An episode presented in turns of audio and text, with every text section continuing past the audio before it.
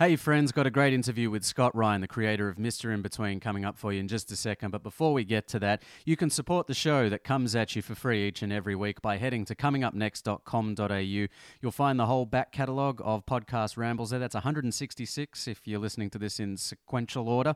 Uh, you'll also find links to subscribe to the show on iTunes, on Stitcher, or on Podbean. If you subscribe to the show, I'll keep bringing you conversations with some of the world's top creatives each and every week. Let's get into it.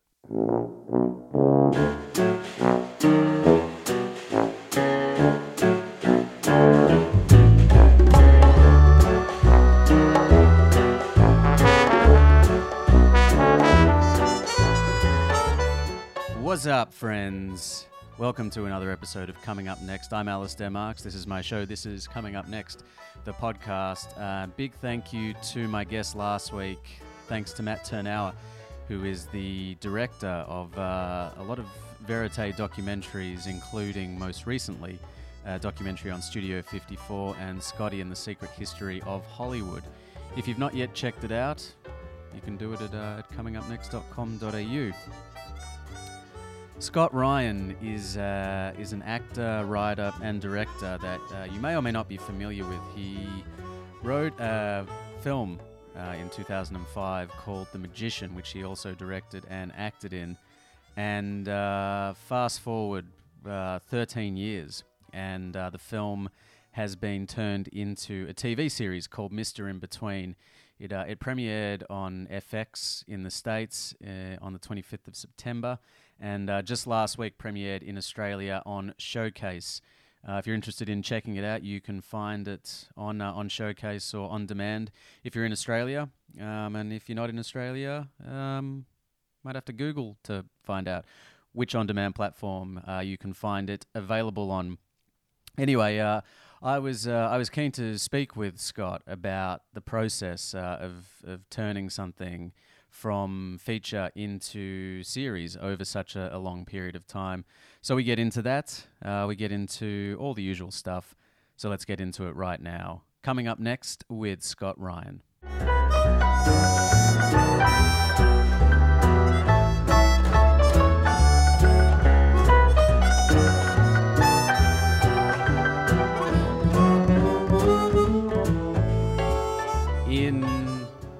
Was it 2005 or 2006? I remember going to the Melbourne Film Festival and seeing The Magician.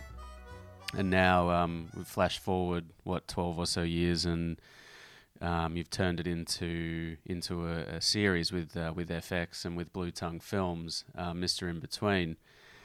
But I guess it would be great to to hear even before getting into um, the the progress from the magician to Mister In Between what your kind of background was and how you came into filmmaking from the beginning. I guess I started writing scripts when I was about uh, probably look, nine years old, I suppose. Um, at uh, I remember one of the one of my teachers at school. We had to do a uh, like a composition for school in the class, and everybody in the class wrote a story. And um, she handed all the stories back, and but she didn't hand mine back. And she said, "Look, can you come up and read your story out in front of the class? I think it's really good." And uh, you know, I didn't like public speaking. I was very shy, so I wasn't too happy about that. But I got up and I read it out, and you know, before too long, everybody was laughing their heads off. uh, it was a comedy. And uh, do you remember what it was about?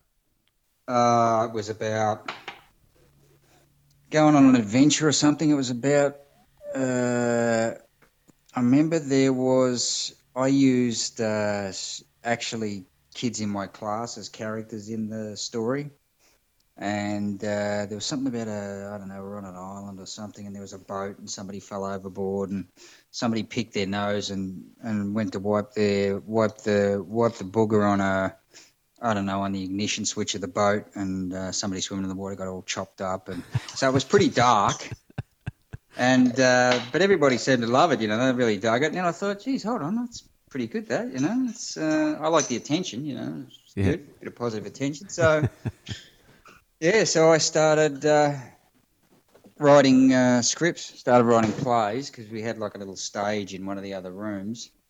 and everybody had put on, you know, different kids would do little skits um, once a week on a Friday. So I thought, well, I'll have a crack at that. So I started writing my own scripts and acting in those. But uh, yeah, I got a bit of stage fright. I didn't like sort of performing. Like I, you know, kind of freaked me out a little bit. So uh, I did that, and then sort of wrote here and there, and then I guess I wrote, started writing screenplays when I was about, uh, I think about 20 years old, I suppose, um, and did that for, I guess, about 10 years um, until I finally wrote a half decent one, which was The Magician. Were you did you did you have any sort of um, I guess formal training? Were you sort of were you learning while you were at school how to kind of start crafting scripts, or was it more something that you were learning as you were doing it?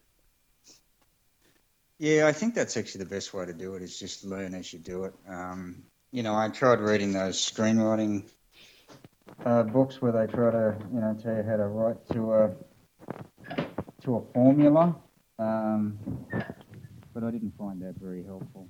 Um, they were written by guys who basically couldn't write.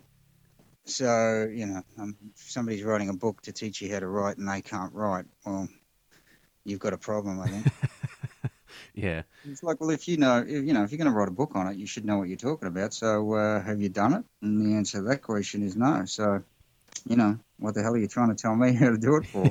and I think that's a problem with a lot of writing these days. You know, I think that people go and do a writing course or they read a book and they think, oh, I'm a writer now. You know, I know what I'm doing now. And, you know, there's all these formulas that people try to get you to stick to. I think that's why things are the way they are these days. I mean, I think scripts now are much worse than they were before you had screenwriting teachers. That's an interesting, uh, interesting thought. Did you have you ever felt uh, like, I guess, a sense of frustration in this process of you know trying to get Mister In Between or the various um, incarnations of that happening about the kind of state of some of the things that, that do end up getting up? Yeah, it's it's hard when you see stuff get made that's just absolute rubbish, and uh, you know, and then you, you know, of course, you think that what you do is, you know, is good quality, whether it is or not. Um, but yeah, it's it's hard. It's frustrating. You know, you kind of. Uh, and I, I, just I just stopped going to see movies. Basically, I didn't. You know, I stopped watching TV and stopped going to the movies. Yeah, yeah, it's difficult, I guess. Um, and I and it feels like, you know, in um, in smaller smaller markets like maybe Australia or other parts of uh, Europe or these places that don't have um, studio system, uh, I guess, funding models there's there's the things like development and proper script development kind of just get thrown by the wayside sometimes. Yeah, I think so, especially in Australia. Yeah, I think uh, there's just not the money to really develop the scripts. So going back, I guess to you know just leading into making the magician. Um, mm-hmm. Do you remember at what point you kind of had the the idea or the that kind of inceptive moment where you thought, this could actually be something we could actually make something here that, that could actually be really good. Yeah, I kind of felt I was sort of thinking about because I knew that um, whatever I was going to do, it had to be cheap. So um, I had the Hitman idea, and I thought, well, how do I do that with no money so it doesn't look ridiculous? Um, and then I thought, well, you know, the fake doco, you know, is the way to go. So once I had that idea, I, I sat down and started writing. Yeah. And was there was there a part of you that was, um, I guess, uh, apprehensive about stepping into that world, or were you just like, "No, nah, this is," and and I and I don't mean necessarily just the hitman world. I mean also the world of making uh, fake documentary stuff. Um, or was it just something that felt like this is a good fit for, for what thematically uh, the story I want to tell is? Yeah, it was uh, it was one of those things that I, you know, I just had no money, so it was a matter of having to do do it that way. Um, wasn't so much a choice. Um, I guess I would have preferred to do it not as a mockumentary, to do it more as you know, Mister in Between sort of style. But um, you know, when you got no money and you got no resources, you kind of, you know, you're between a rock and a hard place. So. Uh, yeah, I just thought I'd give it a crack, and uh, you know, I guess I had a lot of uh, a lot of self belief, I suppose. Yeah. um, that I could pull it off while everybody was telling me that I couldn't. How did you kind of, uh, I guess, how did you reconcile the the naysayers, so to speak, or was it just a matter of just believing that they were wrong and you were right? Yeah, I just believed that I was right, basically. Um, I'm a bit sort of pig-headed in certain ways, I suppose, and I just, you know, I just, it's funny because I don't really believe in myself in a lot of other areas, but, uh, you know, in this area, I just felt that I could pull it off. I thought, you know, as an actor, I could pull it off, which was weird because I had no training. I'd never done anything. Um, so I, know, I don't know where I got that idea from. Um, and I'd never really done anything as a writer. Was it? Do you, do you feel like it was because you like you had this character in your head, you knew him kind of inside out? Yeah, I, I felt that I knew him, but I also felt I just I just felt that as an actor I could pull it off. You know, I uh, and I don't know why. I don't know whether it was from watching other actors or I just I really don't know why. I just I thought that and why I had that self belief that I could do it um, and do it, you know, really well. Yeah. So, at what point in the process did uh, did Nash Edgerton come on board, uh, the magician? Well, I'd made the feature and basically wasn't getting anywhere with it, so I decided to cut it down to a half hour short and stick it in the St Kilda Film Festival. And that was kind of like my last gasp effort, you know. I thought, well, if this doesn't do anything, well, that's pretty much it for me. So, uh, so I uh, put it in the festival, got in, and went to the screening. And as I came out, Nash was standing outside, and he came up to me and he goes, "Hey, man, I saw your film. I loved it." And uh, that's where uh, our association started. Uh, he um, he said, "Look, I want to try to get it out there in the world." And I said, "Well, look, you know, you might as well come on board as a producer, and that way, you know, get a credit on it and maybe get something out of it. You know, might help you." And he said, "Sure, but you know, I think we should re-edit it." And I said, "Yeah, sure," because I wasn't an, edit- an editor, and I edited the whole thing on a home computer. So it's one of those things. I just, I originally just wanted to be a writer. That's all I wanted to do. But um, I couldn't get anywhere as a writer, so I figured, well, I'm going to have to become a writer, director, actor, producer, And editor. and make the film and editor and do the catering. So um, I basically had to take on all these other roles um, and learn how to do those as well um, to to get it made, to get it out there. So um, I went up to Sydney and and we edited the film up there with a girl called Chris Rowe as uh, she was editing, and Nash and myself, and um, did that up in the Blue Tongue offices up in Sydney, and I was up there for a little while, and then Nash got Michelle Bennett on board, showed her what we had, and she came on board as a producer, as a I think an, an executive producer, and uh, yeah, then we got a distribution deal with Hopscotch, and we got money to finish it properly, do us, you know, do proper sound and all that kind of stuff, and transfer it to 35 mil and for theatrical, and and uh, yeah, It's a pretty uh, remarkable turnaround, I suppose, and I guess it just goes to kind of reinforce what you were saying about having that self belief, and you know, you've got the vision. Um, while you were shooting the film, was there a kind of sense that, yeah, I've made the right choice? Because you you self financed it as well, didn't you? yeah, yeah. I say I uh, used my own money that I'd saved up to um, to make the film. Yeah, so it was really kind of a, an all-in sort of move, I guess, on your behalf as a creative to to back yourself. Oh, absolutely, yeah. W- was there any were there any moments while you were shooting it where you felt like what the fuck are we doing or like shit I, like you know anything any like kind of big challenges that presented themselves beyond kind of like i guess the the logistical challenges of, of putting together a feature I mean, as I as I as we were making it, I kind of felt like, oh my god, this is this is not really that great. You know, it's not really. It's not really going to be that good. I kind of felt that, um, and it wasn't until I actually sat down to edit um, and looked at what what I had that then I started to realize, yeah, hold on, I've actually got something here. This actually this actually could work. Um, and really, you know, the the editing process was actually the thing that I enjoyed most. Just sitting there and watching and picking the best takes and putting it together. Um, uh, and then I realised, you know, that I didn't have enough material. So about a year later, I think, or not quite a year later, uh, went and shot an extra, some extra footage, an extra character, um, and threw that in there. And then, you know, then I felt like, uh, you know, I actually had something that maybe I could possibly, you know, get into cinemas, which was a ridiculous idea when you consider the fact that it's, you know, I mean, how many student films do you know that end up with a theatrical release? It's just, but just, you know, and it was a crewless feature film, uh, no professional actors. I mean, I was just completely bonkers, really. Yeah. look back on it. Well, if anything, the crew was actually the cast as well. Yeah, there was no actual. As far as I know, it's the only crewless feature film ever made because the, the the actors were actually the crew. So Yeah.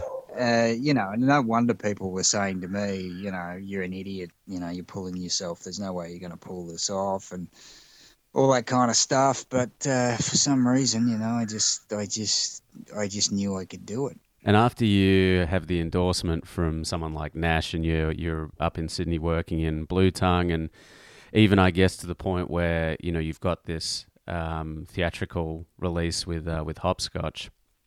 I think you know at that moment it must feel like yes, I've, I'm I'm really glad that I that I backed myself, that I um, that I made this, that I put a that I actually put myself out there. And then when did you and Nash start to flesh it out and think maybe there's something bigger here than just this feature? Maybe there's actually a, a show or a series or something that can come out of this this character. Um, I actually had a lot of material just sitting around, like ideas that I wanted to do in The Magician, but without the money and the resources, I just couldn't do. So I thought, you know, why don't I start writing these ideas down? And then I thought, should I do it as a f- another feature? And and then for some reason, I'm not sure why, I sort of thought this might be better as a TV show. Um, so yeah, I started writing things down, and then a producer from Sydney uh, contacted me and uh, and said, "What do you think about doing a TV show?" And I said, "Well, funny you should say that because uh, I've already kind of uh, had that idea." And then we got Nash and Michelle on board, and uh, then we started uh, developing it with SBS, and we developed it there for I think about two years, and we got reasonably close, but the person who was who championed the show ended up leaving SBS, and uh, and then you know reasonably soon after that they got cold feet and backed out. So It must have been a frustrating and tedious process, I guess, feeling like you were getting um, so close to getting or moving into pre-production or production. Because I could imagine over what probably would have been about ten years that um, that it probably would have got close to getting up quite a few times before actually not happening. yeah, we had the we that yeah the SBS thing that didn't pan out, and then we had a we went and pitched it to HBO in the states. Um, again, Nash Nash organised that. Nash sort of got that going, and uh, and we had some issues. Um, Was that a surreal kind of process? Oh yeah, to be on HBO. Yeah. It's like, geez, you know, these are the guys that did The Sopranos, and you know, so that was that was pretty amazing. And uh, but that didn't really work out. We weren't going to have the creative control that we needed to make it the way we wanted to make it. You know, they would have. I, I, I don't think that they would have cast me to star in it. Um, and uh, yeah, I think that was an issue for Nash and I. Um, I mean, more so him than me. I mean, I said to him, look, you know, if if you know they want to put somebody else in it, let's just do that. At least we get it made. And he was kind of like, eh, I don't know about that. So you know, then we uh, brought it to. We had it in Australia again, and we sort of shopped it around in Australia, um, and we gave the scripts to to somebody here, and um, one of the one of the uh, what would you call it? Um, pay TV channels, I suppose you'd call it. Um, and they didn't, yeah, the same thing again. They didn't want me to be in it, you know. Um, I asked them if they'd seen The Magician. They said yes. And I said, well, what did you think of my performance? They said, yeah, it was great. And I said, well, why don't you want to, you know, why don't you want me to be in the TV show? And they're like, oh, you know, blah, blah, blah. Anyway, so, uh, yeah, that kind of fell over. They got cold feet. Um, and then about a year later, I was watching their channel and they'd made, basically made the show. And, uh, you know, changed it. But it was basically about a enforcer debt collector, blah blah, slash slash, whatever. And uh, that must have been a kick in the teeth. Yeah, it was actually. I wasn't very happy about that. But uh, the great thing about it now is, uh, you know, reading reviews, critical reviews of the show, and even people who don't like the show. Um, you know, they people are very happy with what I did as an actor. So um, that kind of makes me feel pretty good, and it, and it must make these people feel like absolute idiots. They're probably kicking themselves now, thinking that they should have uh, they should have just cast me. Yeah.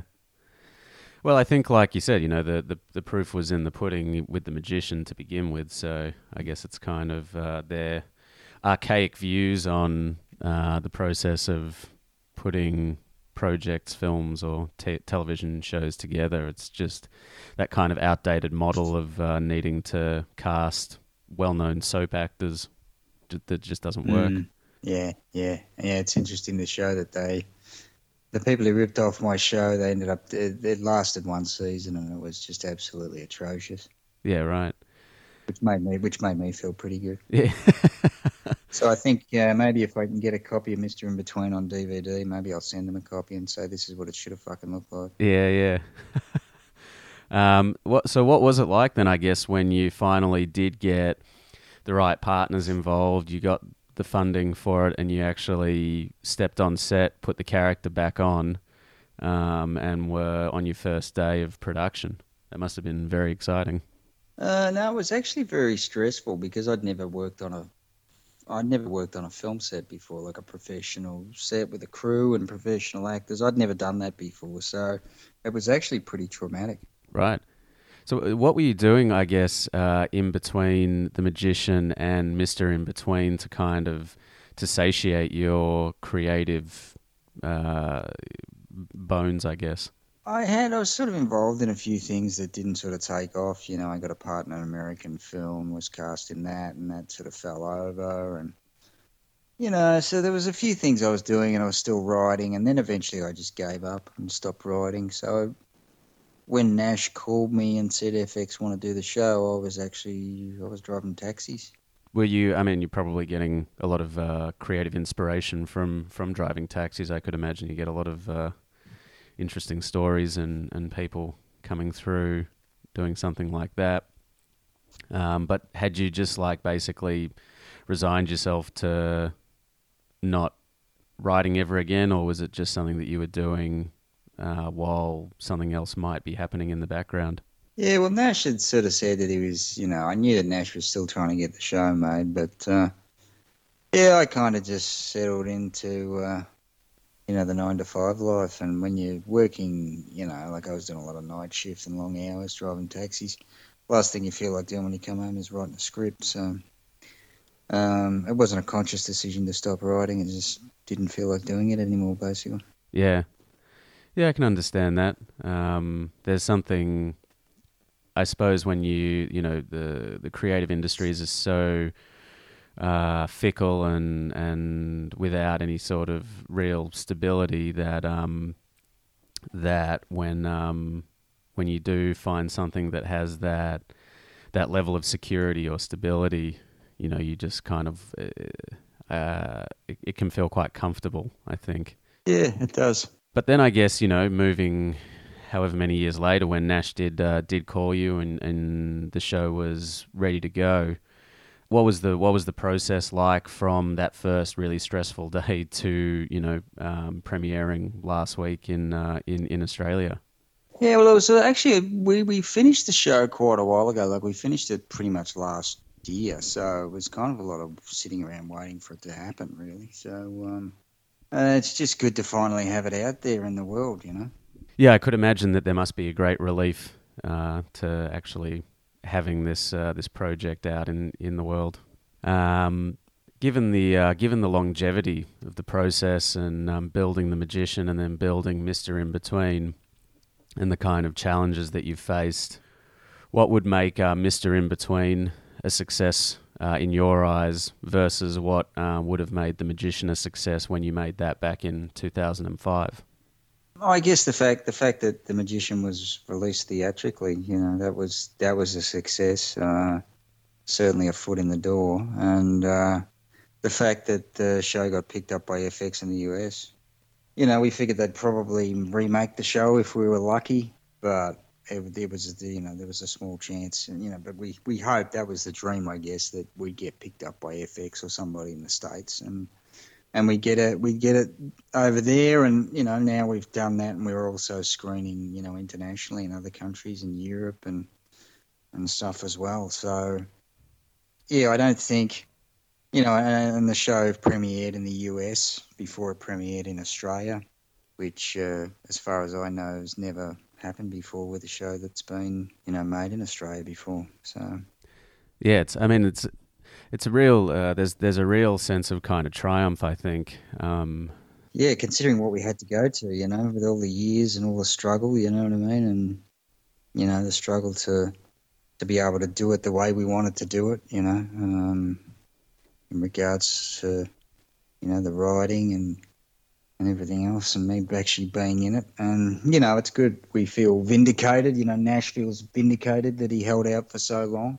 and so do I. And I think even if you go back as far as the the um, shooting of the magician, you know, um, to kind of bring something to life in the way that you did, and to then uh, kind of, I guess, move beyond just the the conceptually the feature film to actually having something that play that's playing on a world stage now. It's yeah, it's a, it's a huge triumph, and I think uh, I think there'll be a lot of younger creatives out there who will uh, who will look to that as a really um, a really great example of what can happen if you back yourself and you actually put yourself out there.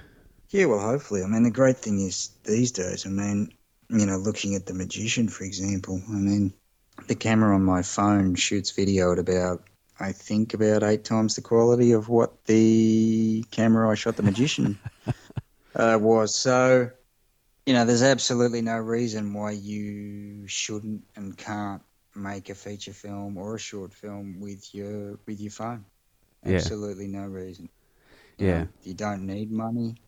All you need is, you know, good idea, good characters, whatever it is. You know, if you've got the creative, uh, uh, you know, skills, I suppose, or the creative talent, or whatever you want to call it, then it's really not important what you, what you, what you know, what technology that you have. Um, I think people get caught up in that a lot about how a film should look, and that becomes super important. Um, you know, to me, it's it's more what you, it's more the content um, that's important. It's you know, it's things like the writing, for example. And writing really costs you very little. I mean, writing is something you can do for free for for nothing, and it's something I did for nothing for many years. And um, you know, if you can, if you really put the time and effort into writing, uh, you know, it, you know, it's.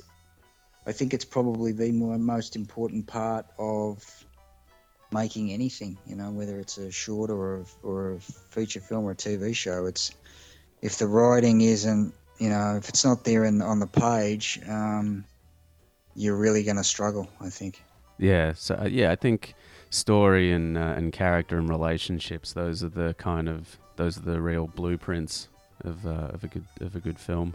Mm. Um, thank you so much, Scott, for uh, for for jumping on the uh, on the call with me and, and having a little uh, little Monday ramble. Um, I uh, I end all of my conversations uh, with the same question. Uh, this question is, what makes you silly?